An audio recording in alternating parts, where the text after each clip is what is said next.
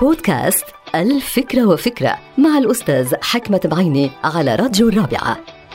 فكرة اليوم لها علاقة بالتفاؤل والتشاؤم. طبعا هذا ليس بجديد. كل الناس حكت عن أهمية التفاؤل ومشكلة التشاؤم في الحياة ولكن اليوم بدي أربطها ببيئة العمل. لماذا؟ لأنه بيئة العمل هي مصدر للرزق للحياة مصدر لحياتنا ورزقنا وأيضا لأفراد الأسرة. لذلك مسألة التفاؤل والتشاؤم مهمة جدا وأنا دايما بقول أنه المتفائل عطول مفعم بالحياة والنشاط.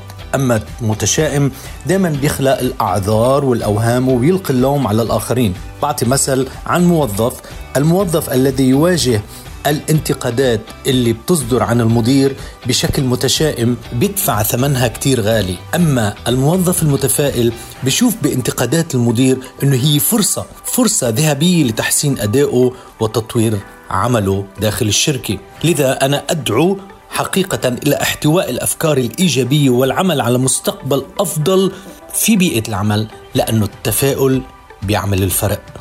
انتهت الفكرة. هذه الحلقة مقتبسة من كتاب الفكرة وفكرة.